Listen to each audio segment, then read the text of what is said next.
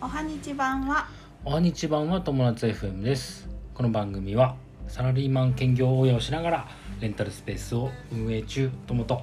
2年間の不妊治療を経て一児の母専業主婦夏の仲良し夫婦が人生を楽しくするための情報発信をする番組です。はい皆さんいかがお過ごしでしょうかはい、昨日ねライブ配信をはい、しましたはい、しました。ありがとどううごでしたざいました。ありがとうございました聞いていただいたあ方、のーうん緊張するね。そうだねハラハラな生う放送ですからねそうそう緊張しますねん、もし次やる機会があるとしたら、うん、うん今度は日曜とかじゃなくて平日そのう夜かねあ。のやっぱねみんな忙しいよね、うん日曜はあの予想以上に少なかったですねそうだ来てくれねる。方うはね、うんまあでも、えー少ない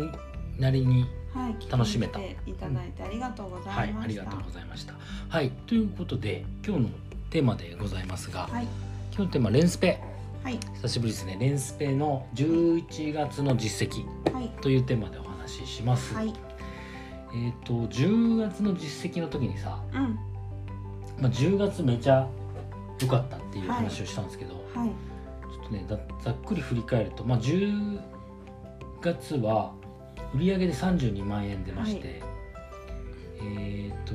利益で20万円超ごいですね。はい。でその前の9月は15万円の売上で3万5千円ぐらいうん、で8月は22万円ぐらいの売上で10万円ぐらいの、えー利益ですね、粗利ですね、うん、うんまあ、鳴らして2万3万3万円くらいか今のところ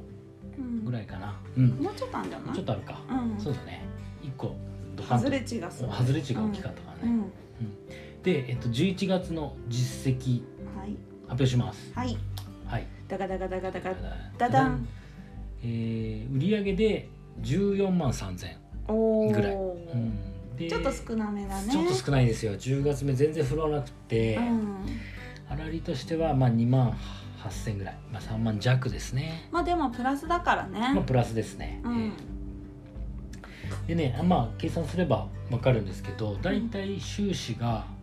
毎月収支じゃないごめんなさい支出が、はい。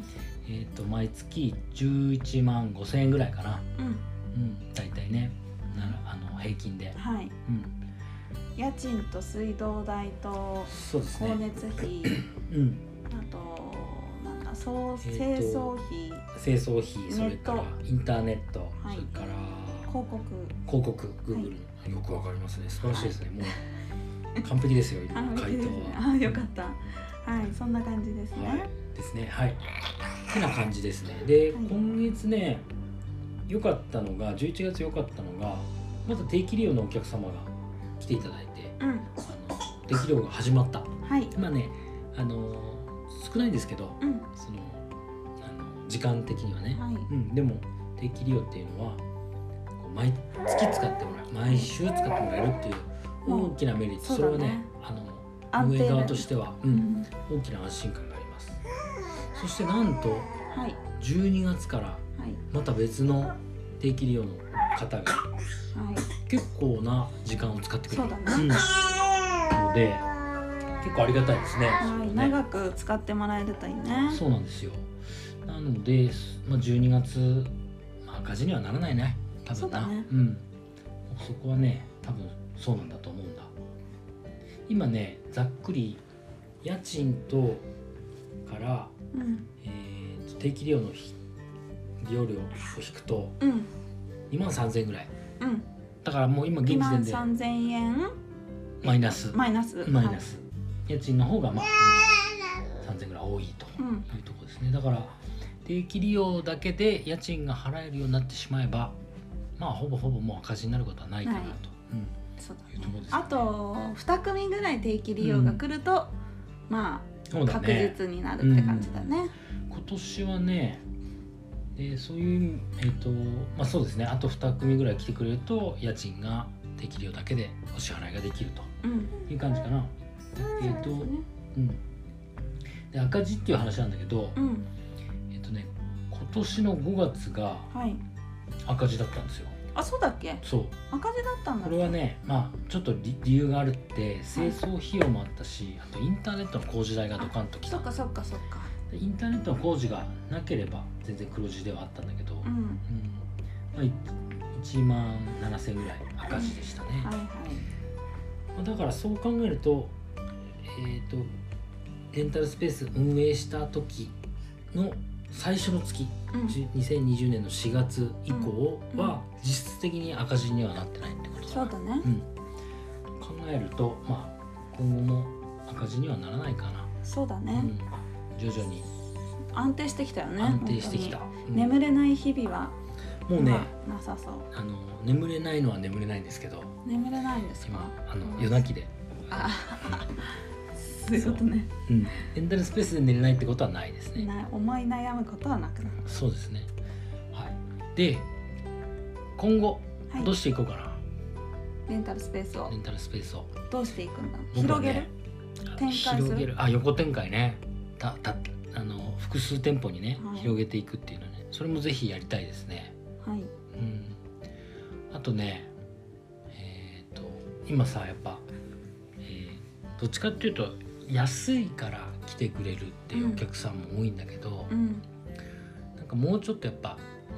そのスタジオダンススタジオに対してのブランドっていうものをうん確立させたくてはいなんかどこにでもある安いスタジオというよりはなんかここのスタジオはこういう雰囲気でいいよねとういうんふうに言ってもらえるようにしていきたいななるっほてどね思っているはいそれはね内装とかうんあとは、えーホームページうもん含めてだねうあのん全部お客さんがその目に触れる部分っていうのを全部ブランディングしていきたい、はいうん、と思ってるねそれで単価をねちょっと上げれるかどうかっていうのをちょっとやっていきたいな、そうだね、うん、商品上が単価るといいんだけれども、そこで離れるお客さんがどのぐらいいるかっていう感じだけどそうだね定期利用である程度固定して、うん固定しちゃえばもうあとはうんチャレにチャレンジしやすい、えっと、考えてるのは定期利用の人はもう値段変えずにそのまま行こうと思ってて、で一般のあ単発利用のお客さんは、はえー上げていくはいそうすると定期利用のメリットってすごいあるじゃんうんそうだねだし、まあ、それでなんていうのかな、まあ、今まで使ってくれたくれた恩に報いることもできるかなと思ってるし、そううんだね、だなこんな感じかな、はいああとはもう、あうんのー今ホームページとかポータルサイトで予約してる人がー、うん、定期的に予約してる人が何人かいるじゃないあそうですねそういう人をいかに定期利用に連れていくことができるかってことだうん、うね。ん、ですね、うん。なんかねホームページで一ややり方あるのが例えばクーポンの発行みたいなはいはいはい。クーポン例えば3時間利用したら1時間無料とかさ、はいはい。次回使えますみたいうなんさ、うんそしたら、まあ、2時間でもいいや2時間使ってくれたらうん1時間無料とか、はい極端だけどうんまあそういうのにしたらさじゃあ2時間予約しようと、うんで1時間予約してもう1時間予約しようとうんいうふうにこうなってくれたりとかするといいよね。そうだうね。ん、でできるようだとそのクーポンも、えー定期的に発行されるとかさ、そうだうね。ん、そういうのもありかもしれないですねちょっとねでもホームページはねやっぱ回収にね莫大な労力と、